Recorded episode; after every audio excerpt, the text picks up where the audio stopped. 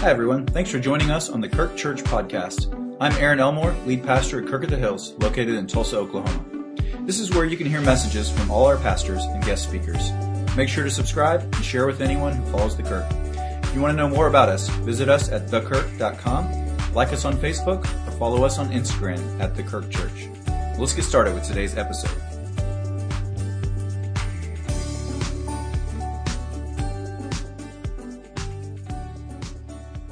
Morning. My name is Colin. I'm the family pastor here at the Kirk, and I would love if you would allow me just to start with one more quick prayer here. God, would you be glorified? Would you have your way in these moments? Would you let your words speak to our hearts? This is a tough one for us to think about and be honest with ourselves about, and so would you uh, open us to do that, to be reflective, to listen to your spirit. We pray in Jesus' name. Amen. When I was in seventh grade, I fell in love. It was a girl in my homemaking class, and I honestly can't even remember her name right now, but we're going to say that it was Stacy.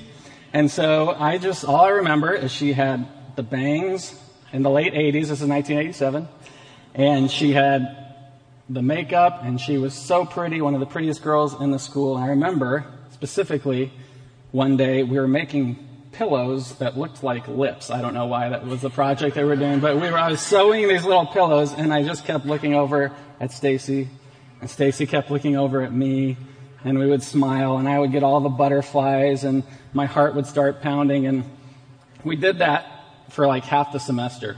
We just kept looking at each other until one day, you know how this goes maybe, she sent her friend over and she sat down next to me and said, Hey, Colin, Stacy wants to know if you want to go out. It's like, yes, I do. And so she went, she told Stacy. And so for the next two weeks, we continued looking at each other and smiling and getting butterflies. And then her friend, two weeks later, comes back over. I'm like, oh, now it's going to get good. This is where the relationship's going to kick off. And she said, Colin, Stacy's breaking up with you. Wow. Middle school relationships. I don't know. Maybe they get better than that. But that was one of my experiences of middle school relationships. And when I thought about that relationship, I thought about middle school relationships are hevel, meaningless. That's the word we keep hearing in Ecclesiastes. Everything is meaningless. Middle school relationships. And a lot of other things that we try to put our hearts into, that we try to look to for pleasure. And this word hevel, uh, Aaron talked about last week. He used the illustration of a bubble. It's like it's there and you try to grab it and it's gone. It pops. It's a metaphor that the author uses that literally means like smoke or vapor. It, it is real. You see it, but when you try to grasp it, you can't. And he uses it in a couple ways in this book. One to mean just temporary, kind of like that relationship. It was very temporary. It's here and then it's gone. It's hevel. Like a lot of the things we enjoy in our lives. They're here and they're gone. But he also uses it uh, in most of the book to mean life in a lot of ways is like a paradox. We think it's supposed to go one way and it doesn't. It turns out another way. Things happen that we don't expect. We don't know how to make sense of it. It doesn't make any sense to us. It's hevel.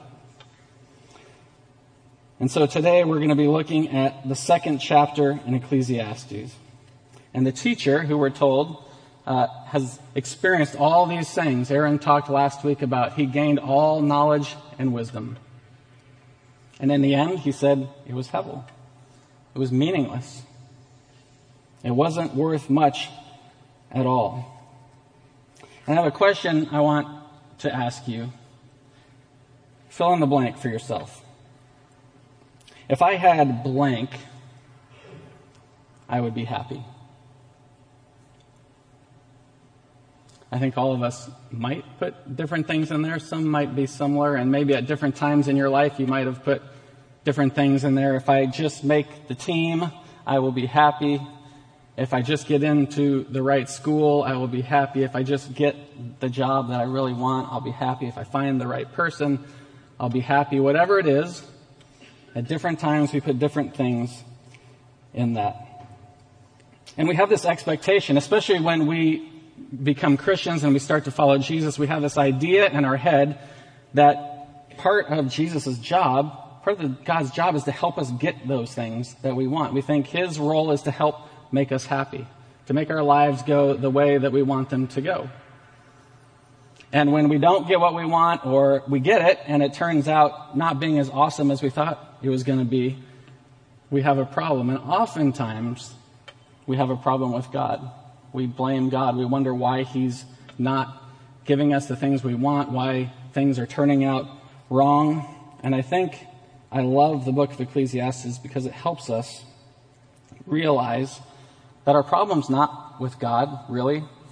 Our problem is with our expectations of God. Our expectations are wrong. In fact, we just, if you're reading through the Bible, you see Proverbs, part of the wisdom literature, which tells us here's in general how things work.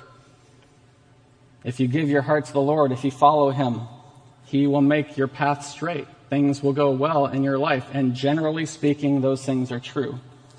But we get to Ecclesiastes and it's kind of like the, but not always. Sometimes it doesn't work out like that. And when that happens, what do we do with it? And so here we are. The teacher has tried with knowledge and wisdom. He's gained it all and found it wanting. And so today in chapter 2, we're going to be looking at his next experiment. He experiments with pleasure. And he talks about, uh, Aaron mentioned this last week, the idea of life under the sun. And when you think about that, I want you to think of his meaning of like life without God. I want to see, he says, if I just pour my whole self into all this world has to offer, I take God out of the equation, what is there for me? What pleasure can I have? What will it be like without Him? Will it be fulfilling without Him? And so we're going to see the experiment. And he sets it up like this in verse 1. He says, I said to myself, Come now, I will test you with pleasure to find out what is good. And then he gives us right away his findings. He tells us up front what he finds. He says, But that also proved to be meaningless. I'm going to give myself to all pleasure, but it's going to prove to be meaningless. And so then he goes into the list. And we're going to run through these fairly quickly. But he gives us everything that he tried. First, he starts with distraction. Laughter, I said, is madness. And what does pleasure accomplish? So this was probably before uh, movie quotes, you know, the funny movie quotes that we say to each other. It was before the invention of dad jokes and all those things we have today to laugh about. But I'm sure that he had plenty of friends to sit around and talk about. They had stories to tell. He had the ability to bring in the funniest people in the kingdom to entertain him. And he tried it. And he laughed. And I think he probably experienced, like all of us do, if you think when you're laughing really hard with people and then you hit like the, oh man, that was funny pause. Like you get to the end and you're just like, ha, ah, oh man, that was funny. And then you're just kind of staring at each other. And It's like back to reality.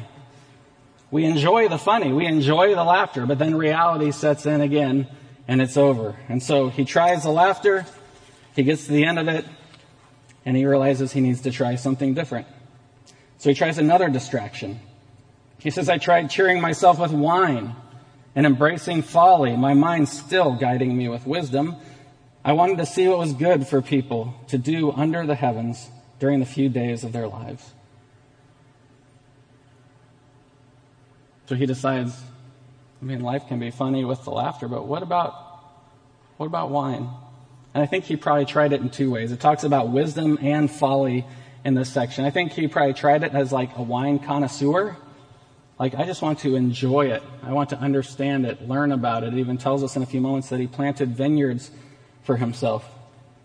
But it also says he tried it with foolishness and drunkenness and partying he was living the whole life. And yet he finds that wanting as well. So how about paradise? He tried distraction. How about paradise? I undertook great projects. I built houses for myself and planted vineyards. I made gardens and parks and planted all kinds of trees in them. I made reservoirs to water the groves of flourishing trees. We're told in scripture it took Solomon 13 years to build his house. More time than it took him to build the temple, and it was bigger than the temple that he built for God. And in fact, if you look here, it says he built houses, more than one for himself. And gardens. We even get this language in these verses about Eden, the same trees of every kind, the same, same thing we see in Genesis in the Garden of Eden. It's like he's trying to build Eden for himself. A place he can get away and be happy on his own. But that didn't work either. And so he tries status. He tries collecting things. I bought male and female slaves and had other slaves who were born in my house. I also owned more herds and flocks than anyone in Jerusalem before me. He had it all. I don't know if you can imagine, but just think of all the things you don't like to do. If you had somebody else that you could just say, hey, go do this for me, and they would do it. I mean, that would be nice, right? We would all enjoy that. That's what he had. People waiting on him hand and foot. And we, most of us, at least the ones that live in the city, don't count herds as the things we tend to, tend to collect, but that was a big deal back in the day. That was also a sign of wealth. It meant he could throw all the parties he wanted to and have all the food for his friends to eat when they came over. He had it. Not only that, then he goes to wealth. I amassed silver and gold for myself and the treasure of kings and provinces, which talks about military victories, not only his people that he was collecting money from, but faraway lands that he had conquered that were also sending him money.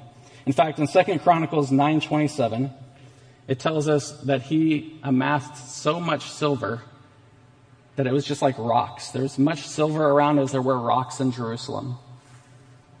More than he knew what to do with. It's like it was devalued because he had so much of it. So he had the wealth and yet he wanted more. So then he goes to entertainment and sex.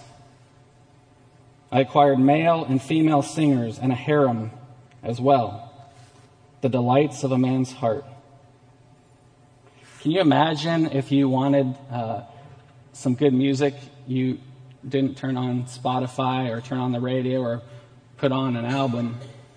You just send to have your favorite band flown in to play a private concert for you in your backyard, you and all your friends. That's what he did, basically. He brought in the best musicians to play and to sing for him. And then it talks about a concubine or a harem of concubines. We're told in scripture that Solomon had 700 wives and 300 concubines. A concubine was just given to a man for his sexual pleasure. So basically he's saying, I've tried I've tried it all. Everything you think you would want. There was no end to what I tried. And the last was fame.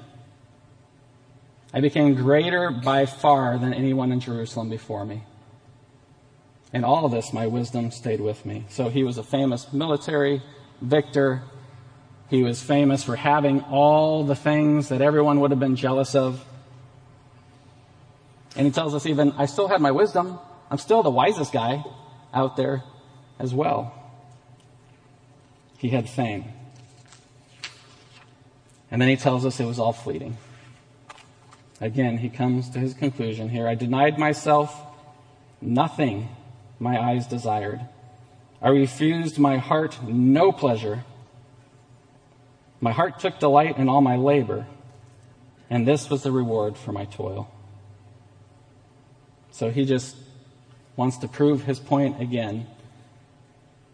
I had everything. I tried everything. Anything that I looked at that I wanted, I had. I just had to snap my fingers and it was mine. And I did that whenever I saw something I wanted. And it's interesting that he says he, his heart didn't find delight in the things, didn't find delight in the wealth or in the herds or in the houses or any of that other stuff. It just says, my, height, my heart took delight in all my labor. I think what he's saying there is, I took delight in being able to say, look what I did. I did all of this. It was me. Twelve generations earlier, before Solomon, Moses stood before the people. And he was describing the promised land and all that God wanted to bless them with. He was telling them how good it was going to be and how much that they were going to have and how blessed they were going to be. And then he gave them this warning. And I want you to listen to this warning in light of what we just heard from the teacher. It's from Deuteronomy 8. Says, Be careful that you do not forget the Lord your God, failing to observe his commands, his laws, and his decrees that I am giving you this day.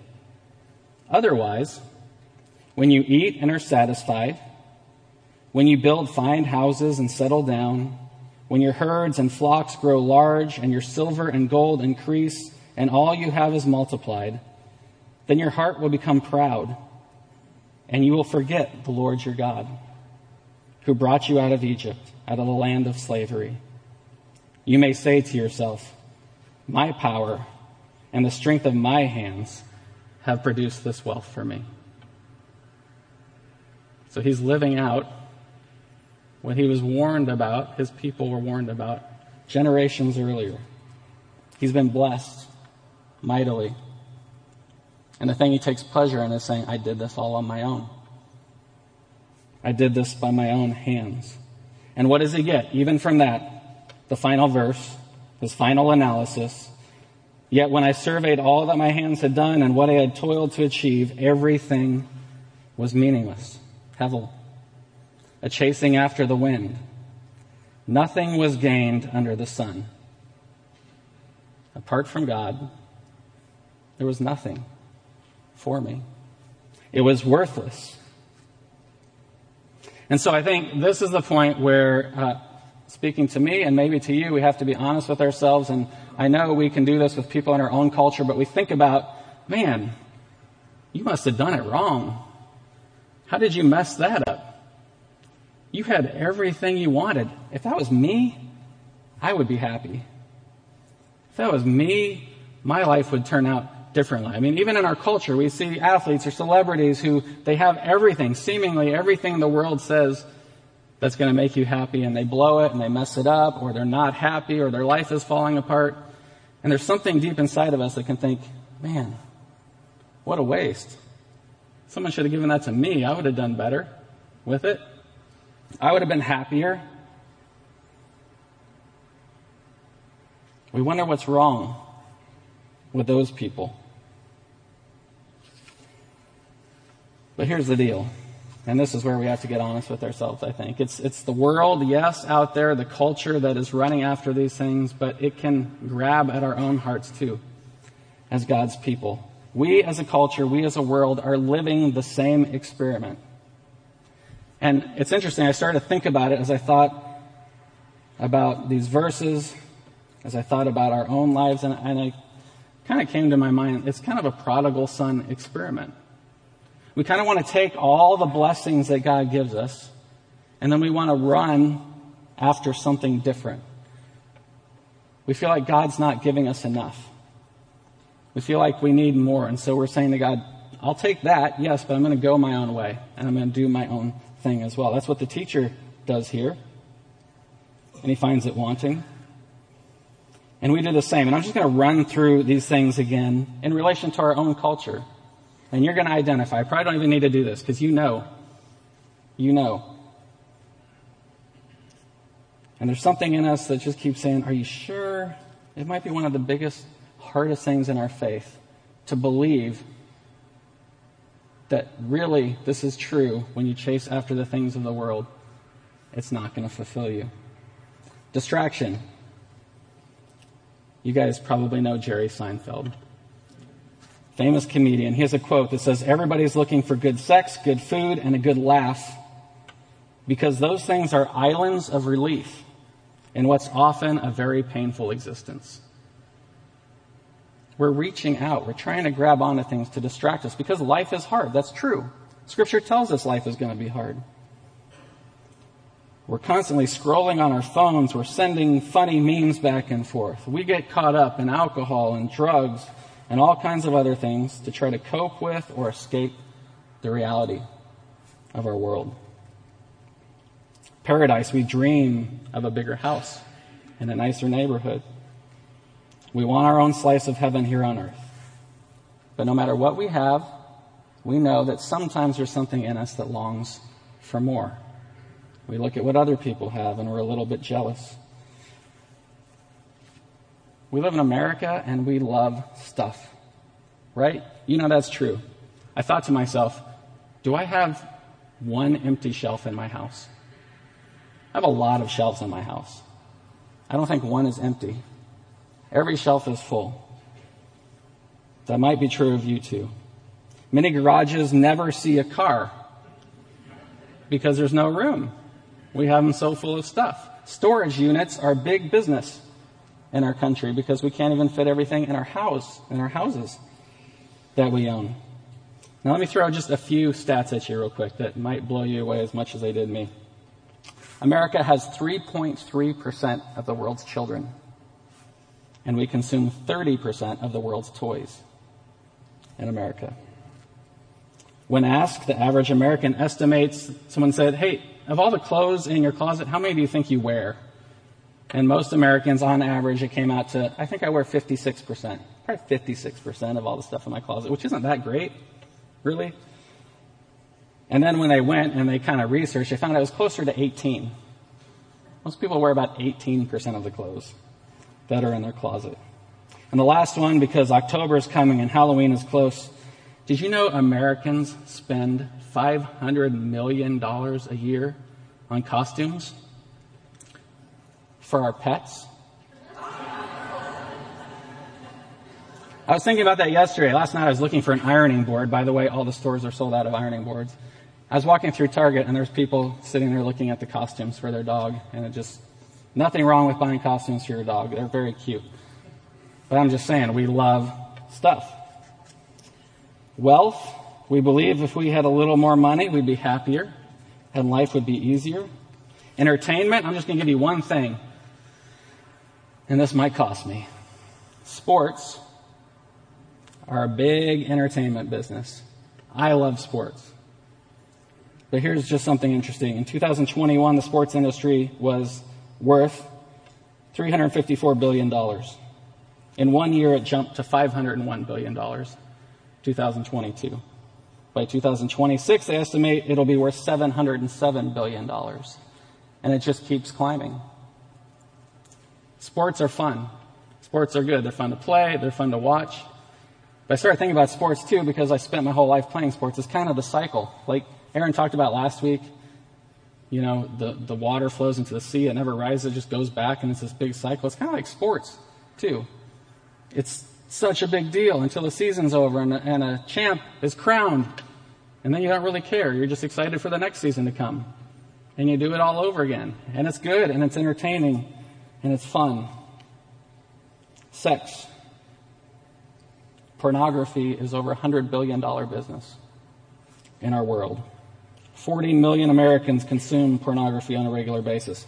Our culture and our world is obsessed with trying to find pleasure through sex on a screen, through sex in many varieties outside of the bounds of marriage. When we walk away from God and we try to find pleasure, it leads us to bad places. And I would say pornography and the pursuit of happiness and sex is maybe the biggest con job that we've seen. It gives nothing and it takes so much. And then fame. People these days will do just about anything to become famous. There are so many people that dream of being famous on their favorite social media platform. We think a million followers, a hundred million views, like I've got it made. If I can do that, life is golden. But I don't think that's necessarily true. Do you? We're living the same experiment, and I think when we're doing it without the Lord, we're getting the same results. It's hevel. It's meaningless. We know we're not satisfied. Even though we're tempted to keep running after those things, we know. And so here's what I like to do I'd like to look at three things, three ways to try something different. As God's people, as people of Jesus, let's try these three things. Number one, let's don't settle. I don't know if you realize it, but running, when we run after the things of the world because we think they're better, we think they're more, we're actually settling for less. We're accepting a life that's so much less than what it is that God wants to give us. And there's something in us. Sometimes it takes a while to figure this out, but God is not a killjoy. God's not thinking, man, if they go and do all this stuff, it's going to be so awesome. They're going to have so much fun. It's going to be so good for them. Life will be so grand. But I don't want life to be like that for my people. So I'm going to try to keep them away from all those things. No, God knows where it's going to take us. He knows when we partake in those things in a way that's outside of the way He wants us to, outside of the boundaries He sets up, that it's going to lead to bad places. It's going to lead to hurt and pain and dead ends. He wants us to experience the best of life. So, in fact, it's not us missing out. We have this fear of missing out to maybe what the world has experienced. But when you think about it, it's actually those who don't know Christ and aren't giving themselves fully to Him. They're the ones that are missing out. But we get it mixed up so easily. God offers us more and we keep settling for less. And in the end, we come up empty. It's hevel. Now I'm going to ask you three hard questions. How much time, attention, and money do you spend on the pursuit of making yourself, your kids, your grandkids successful?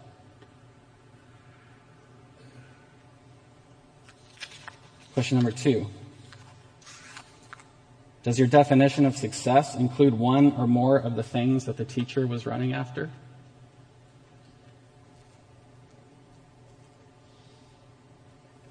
Question number three Are we ignoring or giving lip service to or putting off until later the things that will actually help us and our kids and our grandkids experience life the way that God planned?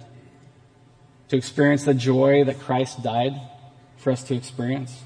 Do we say, right now we're going to focus on these things and give ourselves fully to these? Later on, we can get to Jesus into the God stuff.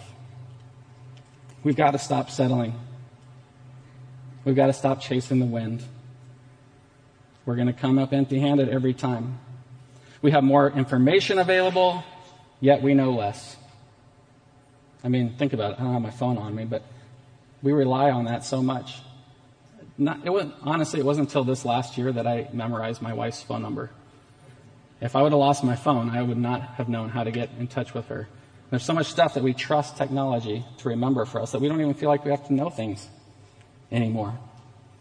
We're more connected than ever to people in our community, to our friends, through social media, to the world, through travel, and yet we're lonely. We've got more cool stuff, yet we're still unsatisfied. Sex and freedom of sexual expression is everywhere, but so is brokenness and confusion and longing for real love. We have access to all the world has to offer. In fact, if you were, I just thought, man, if generations in the past just looked forward and all they saw was like what we have available, it seems like they would think these, these have got to be the happiest people in history. Look at all of that. Stuff we could only dream of. And yet we're in the midst of maybe the biggest mental health crisis ever. It's not making us happy. We're missing something. And our culture calls it progress. The world cheers us on when we run in the opposite direction of the Lord. When we run after these things and we, we give our whole hearts to them, the world, go for it. Make yourself happy. It's all about you. But I think we know that that's not true. There is a right direction.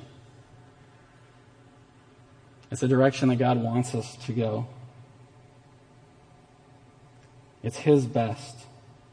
So what do we do instead? Number two, slow down and enjoy the pleasures of life that God gives us, knowing that they're gifts from Him. And just see them for what they are. Don't look at them hoping to find your identity in them, hoping to find fulfillment. All the things He gives us, all the things on this list in their appropriate setting are gifts from God to be enjoyed as part of this life. And the way that we can do that best, I think, is number one, we see them as gifts, and so we see them as part of God's grace. God, thank you for giving me that. When we see them as gifts and not like, look what I did for myself, look what I've earned for myself, I deserve this, then it moves us to thankfulness. We're able to say, Lord, thank you for giving me something I don't deserve. Thank you for this gift. When we become thankful, I think it leads us to contentment. To say, you know what, this is enough. I'm thankful for what God has given me. I don't have to be always searching for, longing for, running after more. And I think when we become content, that's where we find joy. That's where we find happiness. In relationship with the Lord, leaning on Him, thankful for all that He's given us, not chasing after all the things of the world in a way that's unhealthy, but appreciating the things as gifts from Him. It's about priorities and perspective. It's about Jesus first. And when we put Jesus first, everything else falls into its rightful place. Aaron took us to the end of the book last week. Fear God and keep his commands, for this is the duty of mankind. That's the end. With all this, he says, in the end, here's what I know. Fear God and keep his commands. This is the duty of men. And what does it look like to keep his commands? The biggest command, the greatest command, love the Lord your God with everything that you have and love your neighbor as yourself. If we do those things, I believe we're doing God's will. We're doing what we were created to do, and it's there that we will find happiness. It's there that we will experience pleasure. It seems, that seems like a paradox to the world. Wait, what? Give yourself away? Wait, what? Focus on other people instead of yourself? Wait, don't chase these things, and that's where you're going to find happiness and contentment? How is that possible? But I think if you've tried it, you realize that it's true. Number three, can we believe that Jesus is enough? Can we believe that the gift that we've gotten in Jesus Christ and Him dying for us and Him offering us not only eternal life, but a better, full life here on earth, knowing that we are children of God and that whatever He wants to give us is okay? because we're always going to have Him. Everything else is Hevel. It's here and it's gone. It's not going to last. But what's going to last is the grace we have from Jesus and our relationship with Him. It's never Jesus plus one. Jesus plus something else will make me happy. Just Jesus. You know, in this whole book, there's a lot of kings. Jesus is the only one that did it right. He's the only one that really put his people first. He stood on the top of a mountain with the devil at one point, and the devil said, You know what? See all these kingdoms and all the splendor? It could be yours. I'll give it to you. Just bow down and worship me. And Jesus knew. He knew the truth of what I think this scripture is trying to tell us. It's empty. That would have been empty. He knew that life with the Father doing the will of the Father was where it was at. He said, Worship the Lord your God and serve him only, quoting Deuteronomy. Worship the Lord your God and serve him only. That's our King, Jesus. He's enough for us, and in him we will find pleasure and joy, our identity and contentment. Fear God and keep his commands. Let's pray. God, thank you for this book, which can be confusing, but it also gets at the heart of our struggle to figure out life with you versus life without you, to figure out happiness and pleasure, to bring us back when we run our own way and have our own prodigal journeys, wanting all the benefits that you have to offer, but wanting to go our own way at the same time. Lord, I just ask that you would draw our hearts near to you in any way in our lives right now where we seem to be running the wrong direction. Would you turn us around? Would you help us to trust that your way is good, that your way is right, and give us a heart for the world around us who is running fast down a dead end path, that we would share you, the good news of who you are and what you have to offer with them as well. We pray it all in the powerful name of Jesus, our King, who loves us so well. Amen.